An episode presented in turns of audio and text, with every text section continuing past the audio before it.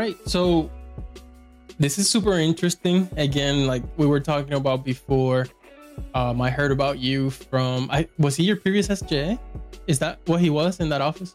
Yeah, yeah. Uh, Lieutenant Colonel Getton is, I believe he's still Lieutenant Colonel. Um, he was my SJA for eight years before I transferred to the Alabama National Guard. Okay. Yes.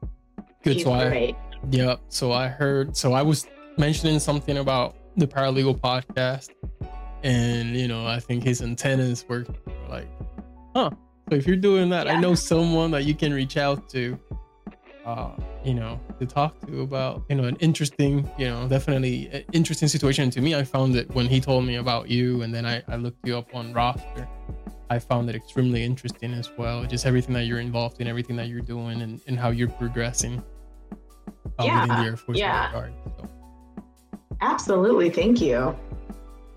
so I'm like, all right, so let's reach out. I got Sergeant Quinto. I was like, we have to reach out to her, and I know he kind of. Oh, I'll, I'll send you an email initially to kind of confirm your interest, and here we are. Yeah, no, I, I really like things like this too because I feel like paralegals in the Air Force, whether it's Reserve Guard or duty, I mean, we we really do need to be able to hear different perspectives from different um, of the Air Force. There's so many options for us. I mean, even if you don't want to be active duty anymore, or you know you've done active duty for a while, you're ready to move on to something else. I, if you haven't hit your 20 years, or even if you have, I mean, the guard is always an option. And I don't think that people realize that. As guardsmen, typically we end up informing active duty people who are thinking about getting out after, you know, one or two enlistments. Why don't you just transfer over to the guard? I mean, my parents did it, all three of them, stepdad included. I mean, they got out of active duty and transitioned into the guard and, and and there's so many options there instead of just getting out completely so yeah Right. Know, that's really good. I think you're the first person that, that I have on the podcast from either the guard or the reserves. So, so that's really cool that you'll bring that perspective as well.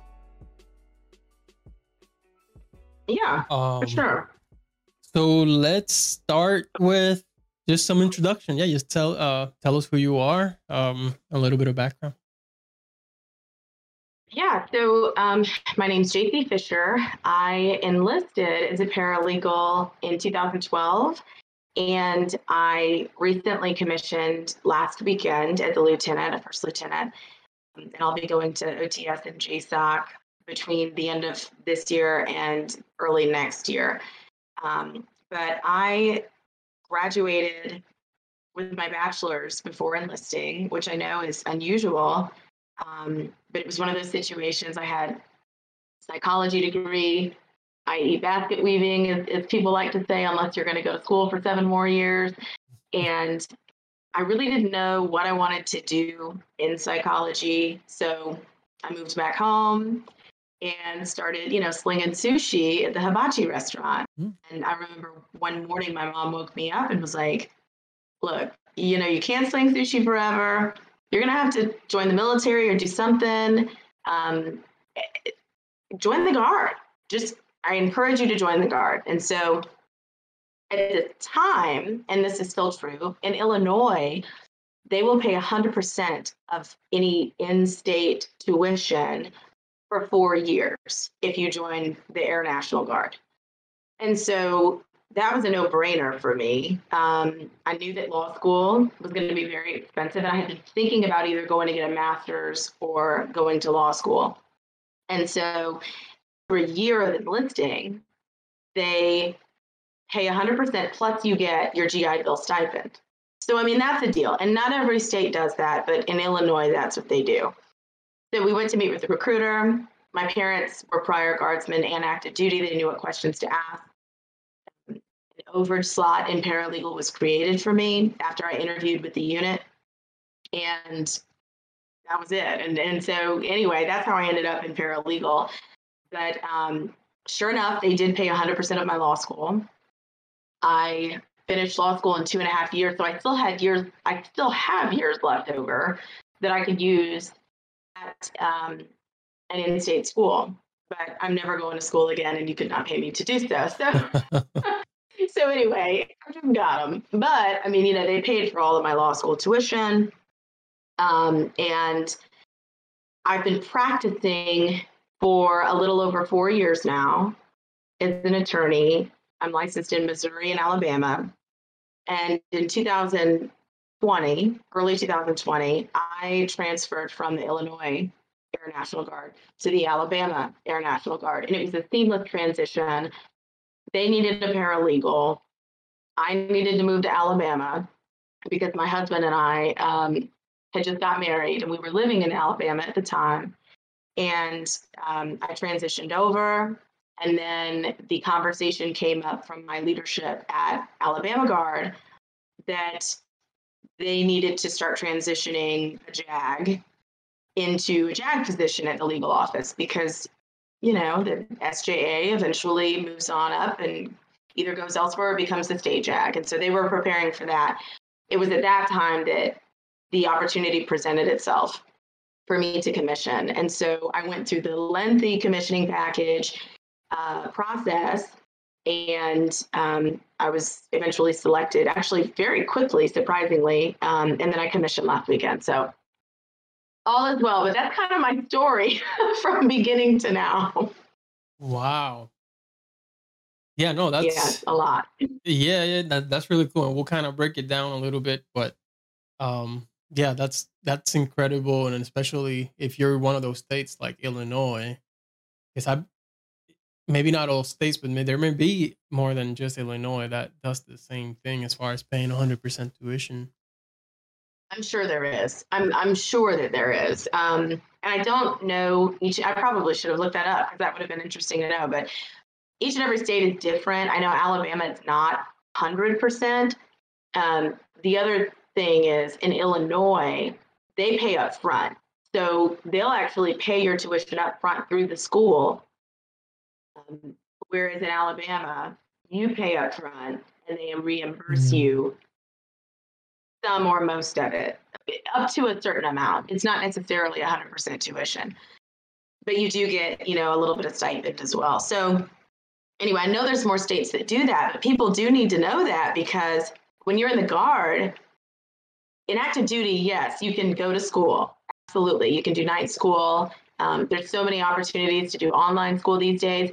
But in the Guard, I was able to go full time and do the accelerated program to graduate law school in just two and a half years, or you know any master's program you wanted to do, or bachelor's program, and still meet my commitment in the Guard and, and still be in the service and receive all the same benefits for the most part. So um, I just, you know, I, I do think it's important for people to know like there's so many benefits to being in the guard. And I'm not trying to convince anybody to leave active duty, but I'm just saying, you know, there's there's so many options to serve in the Air Force um, that aren't just active duty. Right. No, no, no, absolutely. And I know for me personally, um, if I had known a little bit earlier, maybe that's a route that I would have taken, but uh, it's too late for me now. Um, that's, that's all right. Good. That's all right. That's good. Now we just kind of, you know, let others, because other people, you're right, they may be thinking about getting out, and that's okay. Yeah. But you don't have to do, you know, pull, get out. There's always other options, and that's always, uh, always good to explore and, and to, and to get smart with. Um, okay, so you are from Illinois, then, right? You that's yes, yeah, that's where I'm from. Um, I went to college and undergrad in Louisiana, and then that's when I moved back in with my parents in Illinois. And I was at Scott Air Force Base. They live in O'Fallon, which is um, right around the corner from Scott. And so um, I was at the 126th Air Refueling Wing.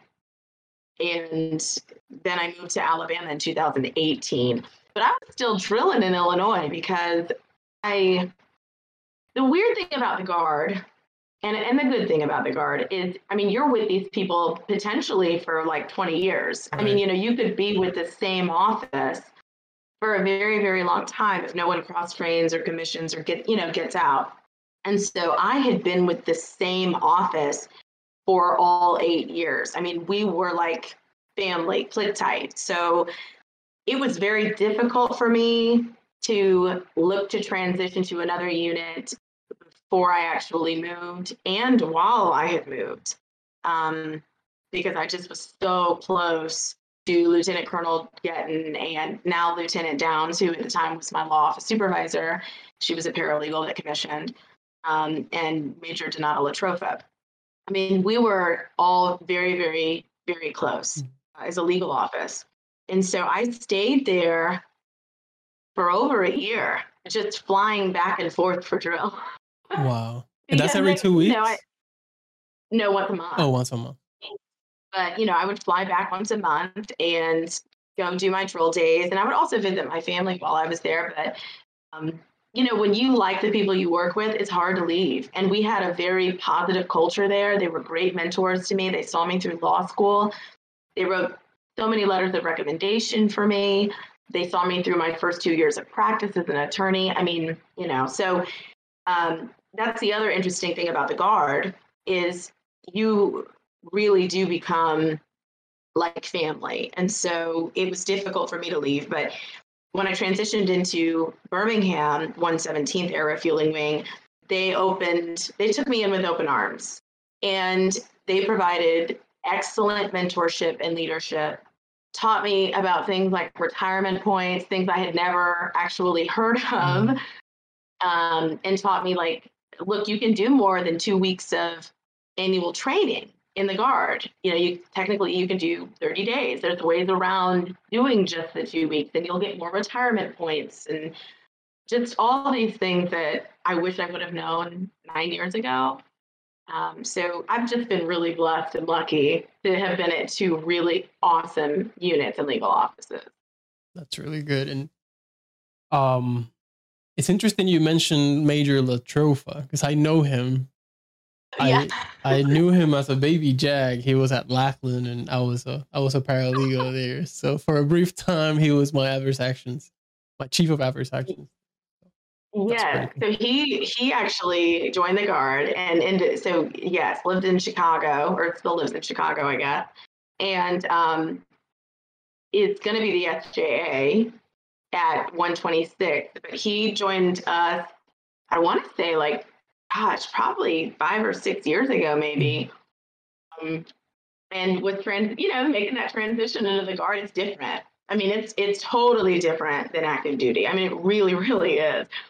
And so, anyway, we all just became really close over time, the four of us. And, um, and then the office kind of just dispersed around the same time. So we all kind of decided to leave around the same time, except for him. Obviously, he he will be promoting into the SJA spot. But yeah, the guard is just so different that the dynamics are are very different. I think than active duty, yeah. from what I can tell. Right.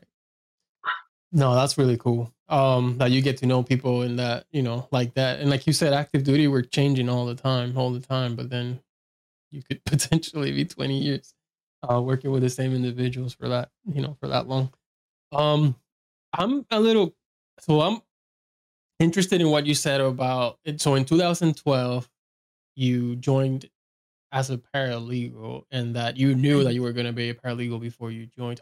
So how did that all happen? How how was that? How were you able to get that?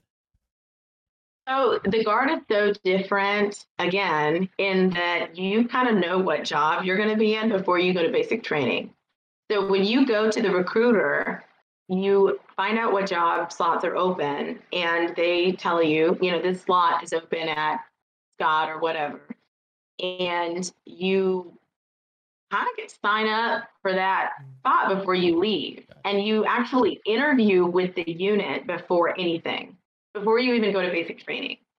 And so I interviewed with the legal office before I went to basic training. Like before I ever had any real job ever, I had interviewed with the legal office there. At and at the time, or at the guard um, unit? At the guard unit okay. in Illinois. And at the time, she's now retired Chief Master Sergeant Robin Warner. She was the LOS at the 126. She was a Master Sergeant at the time. And she and I believe it was Major May, who was the SJA at the time, did my interview.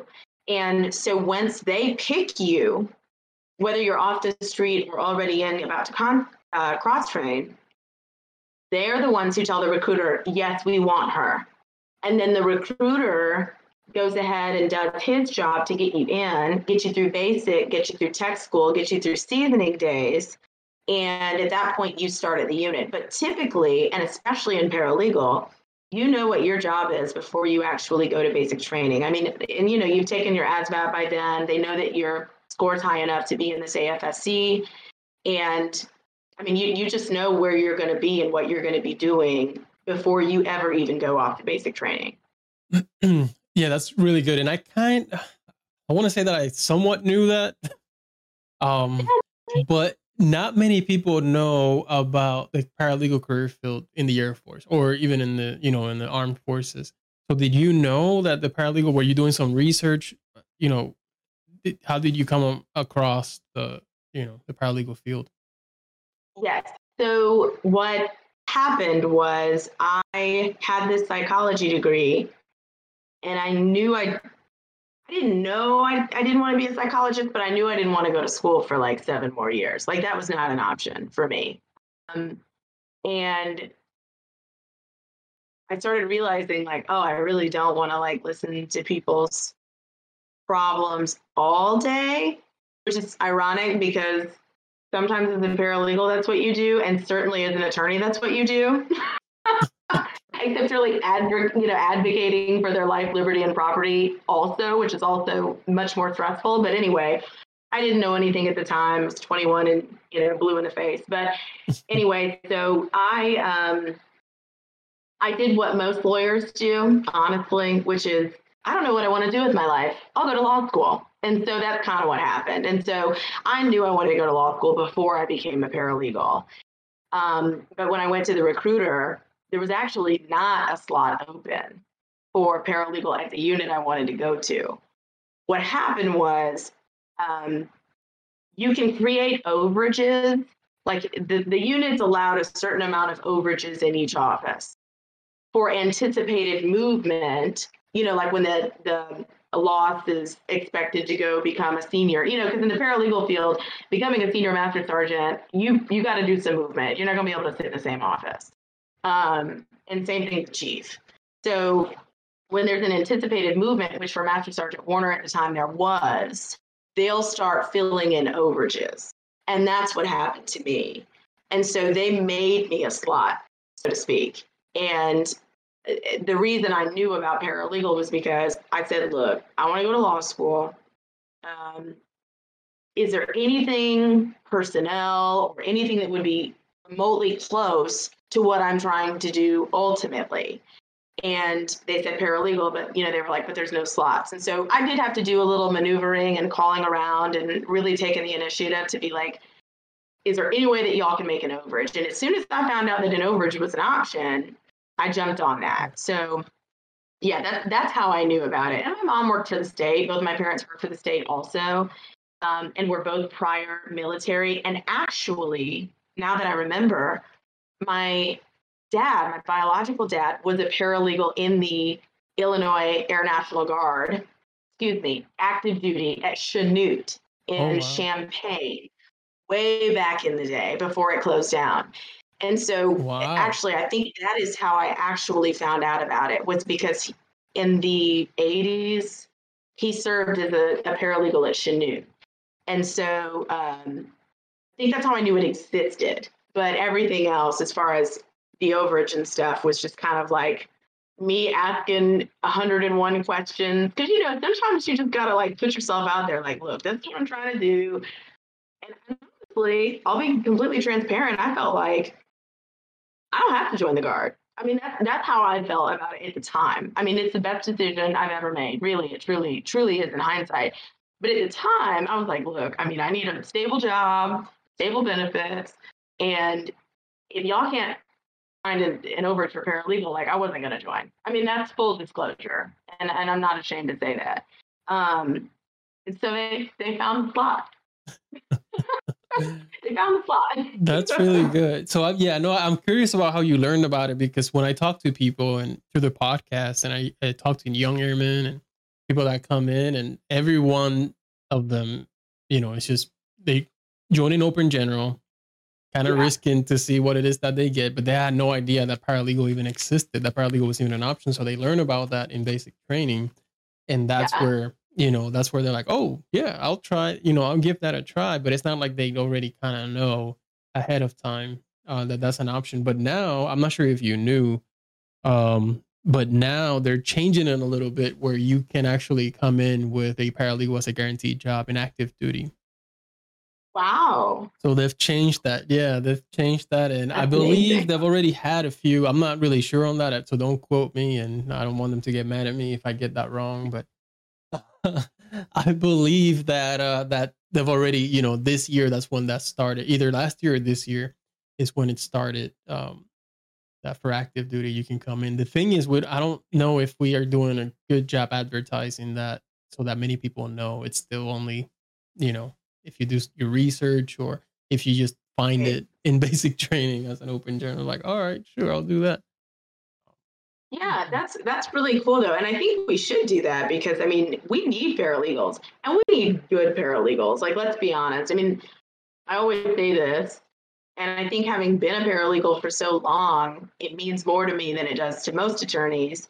But like paralegals are the heart of any law firm, any law office, and if they're without good paralegals, I mean the office just doesn't run. It just doesn't, and that's in civilian, military, whatever. I mean, a grave issue can come up if a paralegal um, is not there or makes a mistake. And so, I don't know. I just, I think that we need to be like pushing for people to join this career field because it's so important. And also, this this is one of those skills that translates into the civilian Mhm. sector. So if you're looking at getting out, even if you're retiring and you're still young, which young is anything under 80 these days, um, I mean, you know, you can always translate that into the civilian career field and make a lot of money. I mean, there there's options out there to make good money in good cities as a paralegal. So for sure. No, you're absolutely right. And the thing is, and, and that's where I think, you know, and that's where we're failing, I think, is that there's a lot of people out there that they go to school to be a paralegal, right? You you go to school, you get bachelor's degree. There's Yeah. even master. I, I saw it have master's degrees um, for paralegal. And if we get those, you know, if those individuals are struggling and they want to come in and they want to be a paralegal, then we're gonna get more out of them instead of someone who just, you know, even though they go through the interview, but they're kind of like, you know, they didn't really want this. They just were avoiding security forces, right? They're like, well, I don't want to be security forces, so yeah, sure, I would take paralegal, but it's still not something that they want to do. Um, whereas, yeah, yeah, no.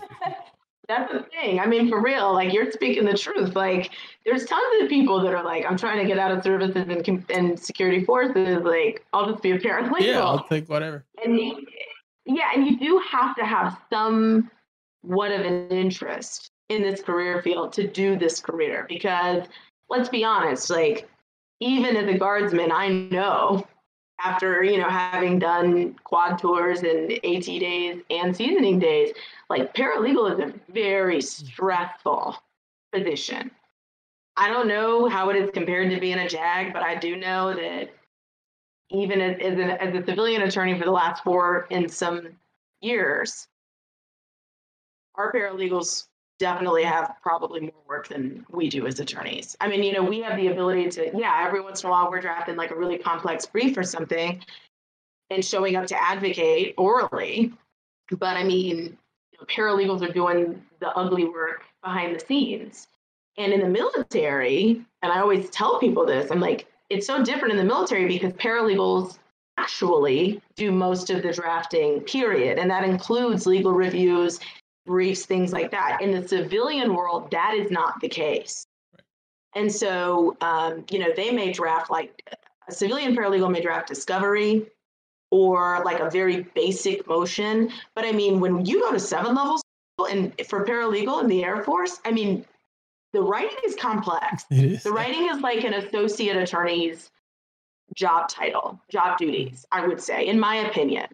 So, I mean, you know, I just think it's like we get invaluable experience as Air Force paralegals that people have to realize like you're going to have so much experience to take into the mm. civilian world if you decide to do that or to continue in the Air Force world.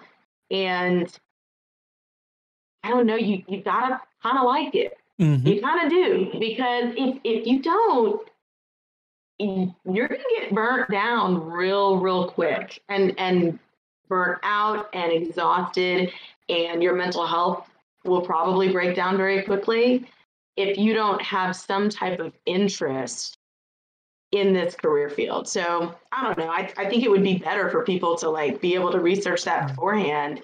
Because you're right. Like, do we really want like people that like feel like they're just leftovers? I mean, I don't know. I you gotta have an interest for sure. Right. And you're right. You either get burned out or you're useless, really, because work yeah. doesn't come to you. Like as a paralegal, it's not like, you know, security forces are like man they gate.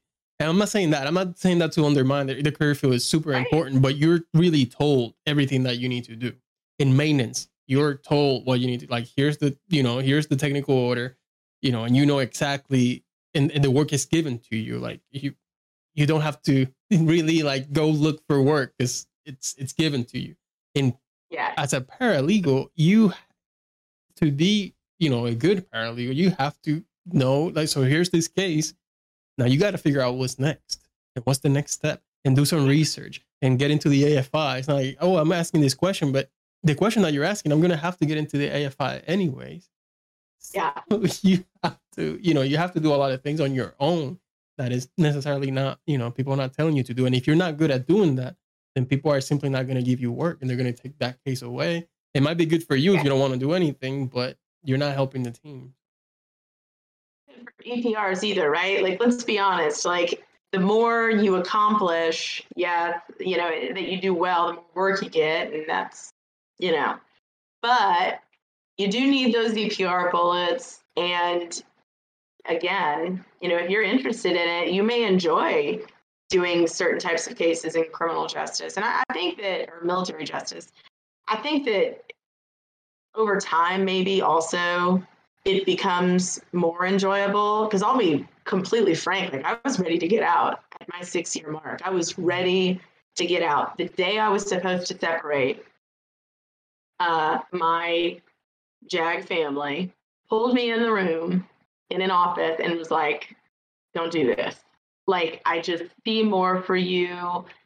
You're going to regret this later dig it out, at least one more enlistment, because it, it gets better. Like that first, you know, six years is like you're still trying to just figure out what you want in life in general, not just in your career, but just in life in general. And if you stick with this, you could potentially love this. And also, I think that they thought that eventually I would want to commission because I didn't want to commission for a long time. I really just enjoyed being a paralegal. So, um, anyway, I I decided to stay in, and now I'm just so thankful that I did, even before the commissioning opportunity came about, because I really enjoyed ultimately being a paralegal. Like I really, really enjoyed that job. And it was kind of a nice break from my civilian practice as well, only because we do general practice and I do pretty, you know, high complex litigation. And so it was really nice to be able to like sit down and bust out four legal reviews, you know, or like some wills and powers of attorney. Like I appreciated it so much more when I actually got into the weeds of practicing law. So I don't know. I just I think that it, that the useless thing is real. Like we do all know a paralegal that they just don't give the work to, but they're like, I mean, you know, it's not like I can necessarily kick them out, but I don't really like the way they work and they don't want to be here. And some of them will just tell you, I don't want to be here. Right. And sometimes you do have to change your attitude. It's not an easy job. It's certainly like a heavy life the crown job. People think it's, you know, peas and carrots. And it's not. It's a lot of stress. There's a lot of vicarious trauma in the paralegal career field, uh, in, in legal in general. But you know, if you change your mindset and realize that like this is one of the most important career fields in AFSCs, I think. Um, I mean, your people's lives are really, truly in your hands in a lot of different ways, whether it's gen law or military justice. So mm-hmm. I don't know. It's it's important for sure. Yeah, and we can't. So the mission, right? We complain so much, and this is something that I brief uh, ALS and senior NCOs. Whenever I get an opportunity, I brief that you know we have people under investigation for so long, right? Um, and that's individuals that they can't, the unit can't find a replacement for because they can't, right? They're still going to be in their unit manning document um, under investigation. You have to take them away from their job, from their regular duty, because you know they can't be right next to you know the victim or whoever else in the unit. So- Just you know how you have to you have to like the career field, this career field to do it. I mean, it's not just like a you hate security forces, so I'll just go be a paralegal because you might hate this too. I mean, it just depends. Um, but you you've got to have some type of interest in helping people in the law things like that for sure. Yeah, yeah, yeah. No, you gotta, you have to be self-driven and have some sort of, you know, initiative and motivation. You can't just wait for things to come. Just Absolutely. won't really be that good. And well, yeah, it happens. It happens. And and but some offices are not going to run as smooth as as other offices will when you don't have that, right? Um, and mentoring you know it's always there. It's and that's why we senior and NCOs and and hopefully officers are there to do sometimes officers yeah and, and i understand. Attorneys are super busy um you know with cases and feeling especially when you have paralegals that are not pulling their weight that means that attorneys have to do a lot more. So they don't have time to try to mentor a paralegal and be like, hey, you know, have all that patience that it requires because everything's moving. Everything's moving. So that's why I think, you know, we're so important to as senior NCOs and supervisors um, in trying to get that mentality in there. But if it's not there, there's really not much we can do. I agree. I agree. But I mean, you bring up a great point too. There is something to be said about officers and senior enlisted investing in their paralegals because again had mine not pulled me aside and said you are making a mistake if you get out today i don't know. Well i certainly wouldn't be where i am today. But also i don't know that i would have grown to love the paralegal career field as much as as i do. So they do have a responsibility in my opinion um, to provide that mentorship and leadership. And, and again, I know the active duty culture is kind of different because it's such a limited amount of time that you may be with your office. But it only takes a little amount of time to make a, a difference in a young paralegal's life or a, a young A1C or senior airman's life. And I mean, you, you do always have to be thinking about the next generation of, of Air Force. And so I think they do have a responsibility to do like Major Davis at my unit has done and, and said, listen, y'all need to get as many retirement points as possible so you can have a big check at retirement. You know, you mm-hmm. need some duty points. You need to be maxing out your days. I mean, that's the kind of thing that I wish somebody would have told me nine years ago because it gives you an incentive to do more than just do your two days of drill per month and then get out. I mean, that provided a significant incentive for me to say, look, I'm going to have to do some some extra days throughout the month and I do like tomorrow I'm doing two two days on Thursday and Friday. Every once in a while I'll do 2 to 3 days during the week because I know about that now and I had someone who was like, "Look, this is a thrift savings plan. You get this 5% match. Here's this, you know, these retirement points." I mean, the leadership really does have a responsibility to make us feel like there's more purpose to this career field and more purpose to serving. You know, it's not just wearing the uniform and just the benefits, you know, of, of being in the Air Force, but also, I mean, again, there's significant skills you learn for outside of the Air Force and also i mean we have a, a wonderful opportunity to to make money after we get out mm-hmm. i would like to know about known you know about that early on so right.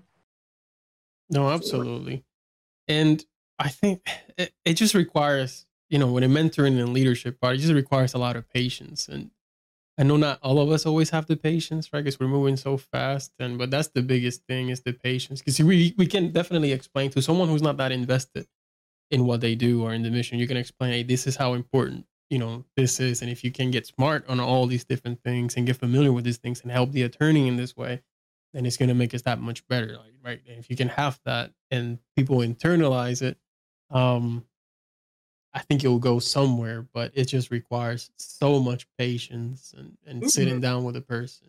Yeah. It's not easy.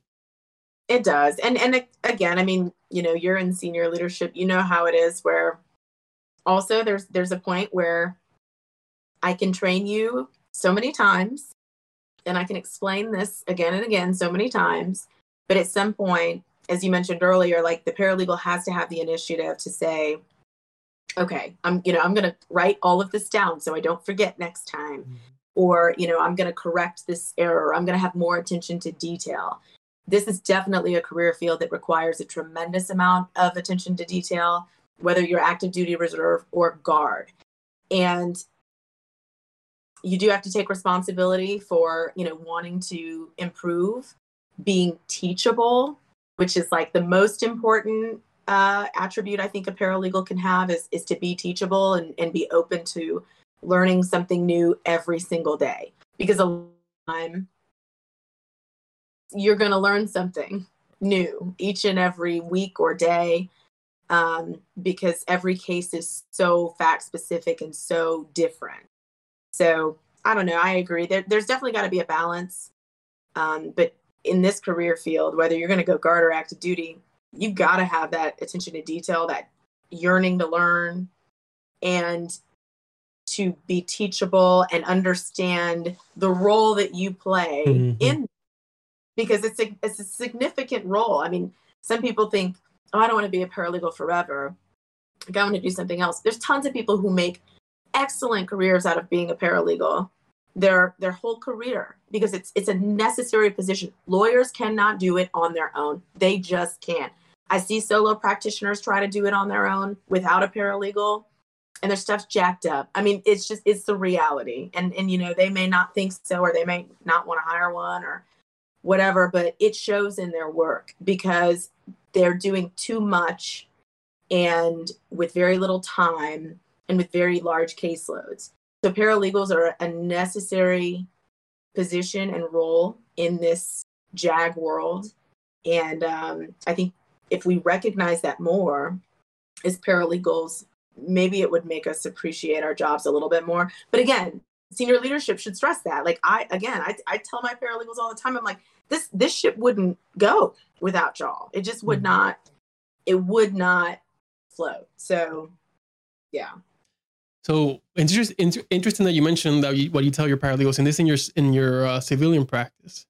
Yes, in, in my civilian practice. I, I mean, and you know, I, I was a civilian paralegal too before I became a lawyer. So um, I know more than most people what it's like. Number one, being a paralegal and, and the true hours and exhaustion and vicarious trauma. Like I, I get that on a wholehearted level. But also I I know how important the job is because as a paralegal, I mean, I worked in many different types of law offices and realized like, oh man, this is like like heavy lies the crown for real. I mean, this is a really important job. It's not it's not just data entry. Like mm. what par- military paralegals do is way more than what civilian paralegals do. So I have a serious respect for military paralegals because they kind of honestly operate like associate attorneys as far as the, the amount of work that they do um, and the kind of work that they do. But even on the civilian side, I mean, my paralegals know I I am constantly every day when I get out the door, thank you for what you did today. Like, thank you so much for the sacrifices you made today, because I know that they took the brunt of the client's tears or you know the clients being angry. Um, they were the ones who take the message and have to listen to it and and say look you know miss fisher can't call you right now. She's in court. Again she's in court. She can't talk to you right now. I mean they're the ones taking the brunt and uh, of everything that's going on and they deserve to be thanked each and every day. And, and I know that, God, there's going to be some JAGs and attorneys that probably watch this and are like, whatever. But a lot of them don't understand because they've never done it before.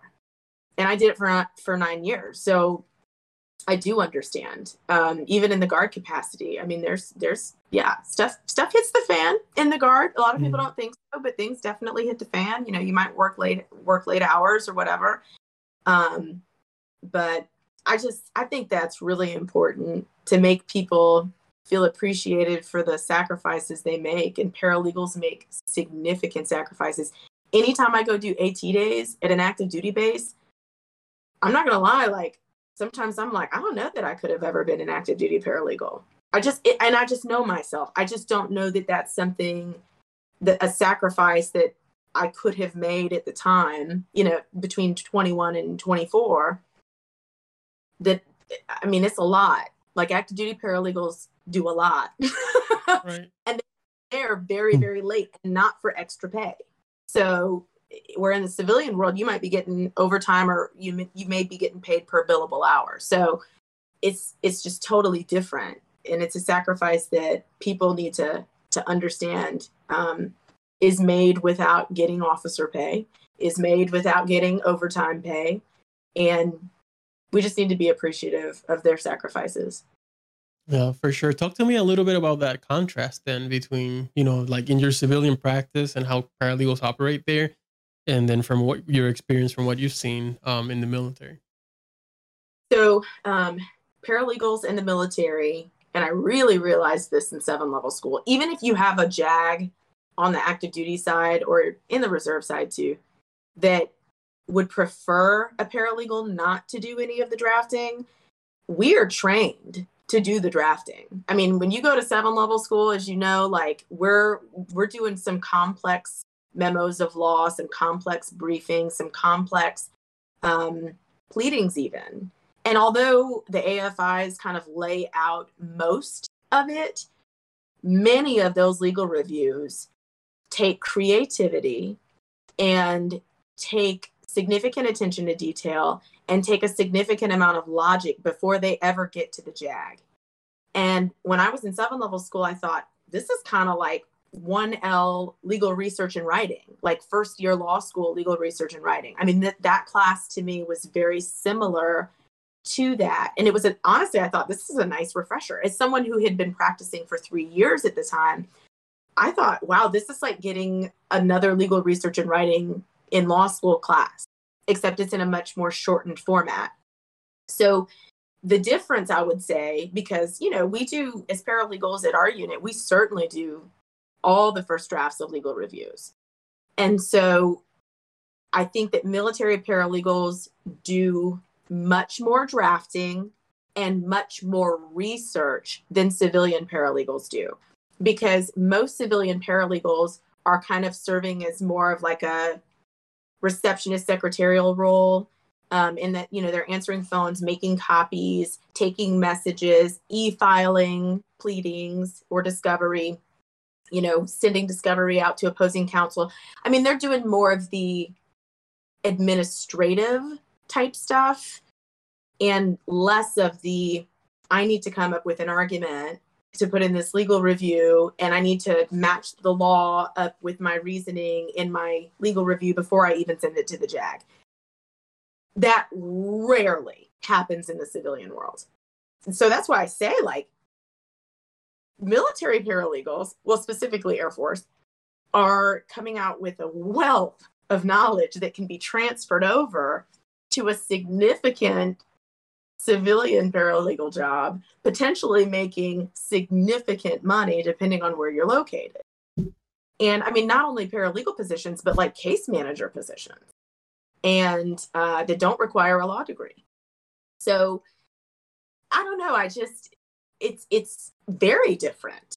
Now, of course, there are civilian paralegals that do draft. I mean, I, I've got one that you know she's been doing this a really long time. I can ask her to bust out some discovery. She can bust the discovery out. You know, she can uh, bust out an initial pleading or petition. But I mean, you know, we never require that our paralegals do any research. Like the associate attorneys would do that, like the junior JAG equivalent would do that. Whereas in the military, like I mean, we got to know how to use Lexis because you never know if someone's going to be like, pull this, pull this AFI. Like that happens all the time where we have to pull an AFI, match it up with the reasoning in our legal review, and quote the law. And so that's in a military paralegal's daily job duty, depending on where they've got you in the office. So the other thing that's interesting is um, will drafting. So I know now PAC has, this is what I've heard anyway.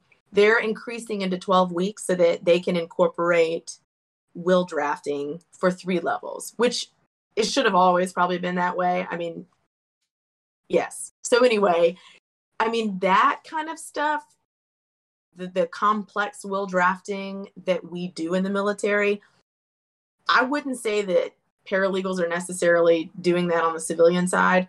It's more so um, paralegals are just kind of taking whatever names the lawyer says and plugging it into the document. And I know that DL Wills is like a plug and play too, but as a military paralegal, we may actually have a conversation with the client about what per stirpes and per capita means. Like a civilian paralegal is not having that conversation necessarily with the client. Um, and even though we're doing it all under the supervision of attorneys, military paralegals are trained to be able to draft wills that sometimes have complex language and getting that to the JAG to a, a, point where the JAG may only have to look at it and say, hey, this looks good, just change this little thing here and it's good to go. I mean, so I would say that's the contrast. That's the difference is the military paralegals have much more complex job duties that are similar to an associate a civilian associate attorney, in my opinion. And again, that's just in just in my opinion. Right, right, right. No, we are you're absolutely right. We are trained to be super paralegal like we like we are trained really well. Um, unfortunately, I just don't I don't know because I haven't really seen him much how it's been translating into actual legal offices, right? Because we're trained on proof analysis drafting. I'm not sure how many offices have paralegals doing proof analysis. Um, we're trained in motion drafting. I'm not. Uh, I don't know. I don't. But I. Yeah. I don't think it's that many that has paralegals. Nope. Well, what's what's interesting is I think that I, I think most paralegals would find that their quality of life uh, goes up significantly once they get into a paralegal civilian career because you're right. I don't know many paralegals that are actually busting out memos.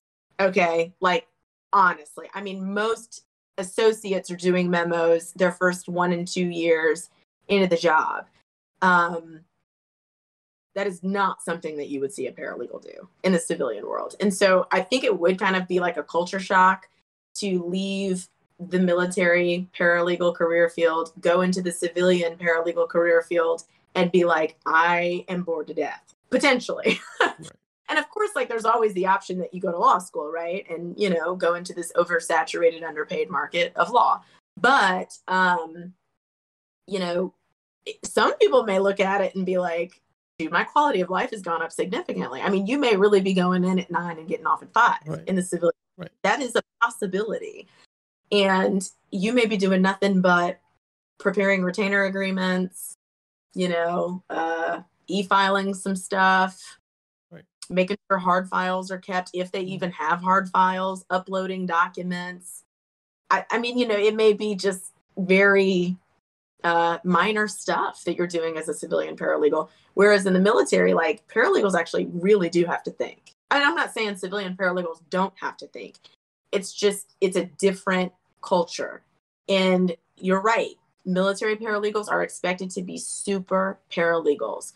And they are expected to even if you're not going to be doing this you need to know how to do it. I mean just to get through pcc i was really impressed by the amount of work and training that we got uh, on how to do certain things. I mean the writing and research portions alone serious emphasis on research, research and writing things that may not convert to the civilian side because they may not even expect you to do that stuff uh, but again, that may work to many people's advantage because they may say, you know, I spent 10 years slaving away, you know, as a military paralegal, and now I kind of get to sit back and get off at five o'clock and go home and make, you know, great money. Right. So it's good to know. It's also good because, again, some people are going to get out and go to law school. I mean, or some people are going to go to law school while they're in, like I did. So, you know, it gives you a leg up. I, I will say that, and and I know that I'm not trying to encourage all paralegals to become attorneys or whatever. Although, if that's what you want to do, that's what's up. But I will say that my paralegal experience in the military significantly contributed to my success.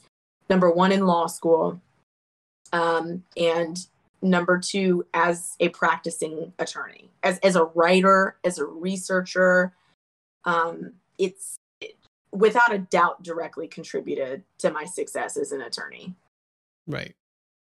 Yeah no absolutely. And the more that you seek out to do the you know the more marketable you're going to be. The training alone the training alone that you can cite from pac and pcc um, and you can throw that in an interview, you know, that you're trying to have with a, you know, as a civilian paralegal, people will be impressed. But if you can also say that, oh, not only did we get training on that, but I've also, you know, I also did a lot of it on my uh, at my duty station, then that's gonna stand out. So it's just, you know, those things about taking advantage, and that's the great thing about in the legal offices. No one's gonna tell a paralegal, oh no, no, no, no, don't do a proof analysis if they want to do it, right? Yeah. If, they go and tell attorney, hey, don't worry about that. I'm gonna try to get a hack at that proof analysis. Attorney's gonna be like, knock yourself out, right? Go ahead and do it, and you get that experience. Um, yeah. So, and that's the other thing, but a lot of us just don't want to take that um, that challenge or that opportunity. Like even discharge boards, you know, like that that paralegals can be second chair on a discharge board and like you know actually litigate. That's awesome. You know, that's awesome experience, and you can you can tell that um, to potential employers. That's amazing. Yeah, I can tell you now. I mean, we do significant interviews on the civilian end for paralegals, and, and we take it very seriously, just as important as we do lawyers, because thankfully I do have a boss that knows the value of a, of a good paralegal. Um, but I will say, you know, when we see military like on on the resume, it holds weight, not just because we're in Alabama, because you know whatever. But anyway uh, but also because like we know that there's a certain level of uh, bearings that in in this workforce you know in, in this career field yeah bearing is important. Um but also if if i saw like a military paralegal come through and and try to become a civilian paralegal i would hop on that without a doubt. I mean that's invaluable training and experience that um, you just don't really get anywhere else. And I really do mean that. Like, you're probably not getting that anywhere else, that kind of experience. So I know that some people are like, oh, I don't think that civilians will be impressed with my, or attorneys will be impressed with my, my military paralegal experience. I disagree. And, and I can tell you right now, like, if I had someone walk through our door with military paralegal experience, like, it, without question, that would be a huge thing for me because I just know like the amount of training we get and the amount of work opportunities we have. Um, the and professionalism, like, yeah. Yeah, like they may have a writing sample. You know, that's crazy. Like to think that like a paralegal would have a writing sample. That's that mm. that's possible. Now it may be signed by the JAG, but you know, I, I know that if they say, look, I did the first stab at this and you know, whatever, I know it's probably their work. So anyway, I I, I just think that people have to think about long term too. And you're not always going to be in the military. This is a great career field to stay in. From the guard perspective, it's a great career field to have because you actually have to have you don't have to have a civilian career. I mean, you could be a guard bum as they call it. But technically, you know, most people are going to have a civilian career. And being able to say I'm a part-time military paralegal really does translate to employers. Now, of course, you're going to have some employers that just don't want military people at their job. That's just, you know, that's separate from you being a paralegal. But um, I think that it shows a significant amount of detail and attention to detail and experience that a civilian employer would be looking for. Sorry, something went down with my camera Oh, you're fine. I can still see you. Well, there on, we on- go. On this other one, yeah, this other one is like, oh, heating up for whatever reason. Okay. Um. So what's next for you, ma'am? Like, so are you are you planning to stay in the guard long term as an attorney? Yes. Um yeah, I mean I had decided once I hit eight years, because I had a, a four year enlistment after my six years were up. So in the guard you enlist for six years. I don't know if it's the same for active duty. And then after that you can do four years thereafter. So I did the four. I would have been coming up on the four next year, but I commissioned beforehand. But once I hit eight, I was like, dude, I'm in for 20. Like, especially once I learned about retirement points, because I'm debt free as of this year. So, like, it's really important for me to have, you know, as much retirement as possible because I'm not trying to work all my life. And I, I'm going to do the 20. I mean, you know, and, and I'm not just going to be coming to drill once a month, you know, two weeks of AT out of the year and a quad tour every four years. I mean, I intend to, to do my 20 and to work as many days as I possibly can to help benefit my unit um, and to get as much experience and training as possible. Because even to this day, I mean, when I go do annual training at another base, I learn invaluable skills and information that still translate to my job as an attorney in the civilian world. So I'm excited to do it. Um, I don't know what that entails or what that even looks like when I go on active duty bases anymore. I'm so used to doing it as a paralegal, but I'm excited about that. Hoping one day to be able to deploy. I mean, one thing about the guard is, is as a paralegal or really any legal in the guard, you don't deploy that often. I mean, in Illinois, we had the opportunity to go to Guam, or we could, you know, if the legal office would let us go, we got to go. So, you know, for example, what you get to do in the guard is if your unit is deploying and you call the legal office where they're deploying and say, hey, do y'all need some folks for two weeks?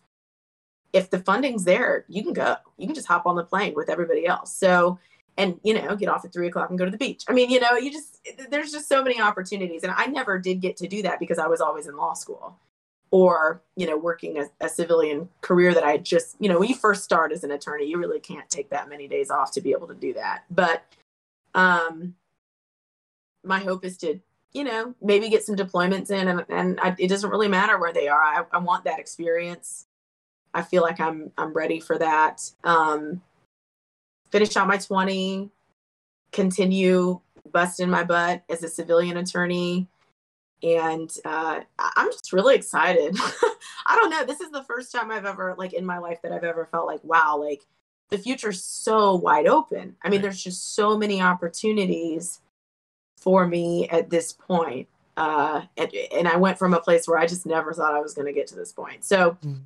Anyway, I'm I'm really excited about my military career and my civilian career, and uh, just like being open to whatever comes my way, whatever opportunities come my way. And I mean, this this year was a great opportunity to be able to just share my experience and what I've learned over the last nine years um, and I just want to thank you again for for doing this and for asking me to be on on the show because I love talking about this stuff with other paralegals. And if anybody ever wants to reach out um, and just talk about or need some encouragement to stay in the field, you know, just just reach out to me. I, I would love to talk about it for sure. That's awesome. That's great. And thank you really for for joining us and, and agreeing to do this. Um, your story, you know, I found your story inspiring. I'm sure others will as well. Um, just all the things that you were able to accomplish. Um, and you know where you are. So at the very least, people can can see and understand that there's a path and that is doable, right? And if you put in the work, um, and if you're you know smart about how you go about you know getting there, um, anyone you know that can happen to anyone you know regardless of where you are regardless of where you come from or regardless of even your you know your income or, or whatever the case may be um background whatever so yeah no that's just truly awesome and i definitely appreciate you sharing your uh, your story and your experience with us Absolutely. Thank you for for having me on and yeah, I, I hope we cross paths again. I'm sure we will. You know, it's a small Air Force world, but especially in, in the JAG world. And I look forward to, you know, just trainings and going to the JAG school and seeing people. Some of my most lifelong friends have been made at, at the JAG school for different trainings or courses or whatever. So, yeah, I just want to encourage people to stick with this and and encourage people to join the guard. We're looking for a paralegal. I mean, right. we are looking 17th Air Refueling Wing if you want to apply and, and, go guard if, if anyone sees this. Um, hey, it's it's bright blues over here. We love it. So anyway, that's that's my last shameless plug of, of this session.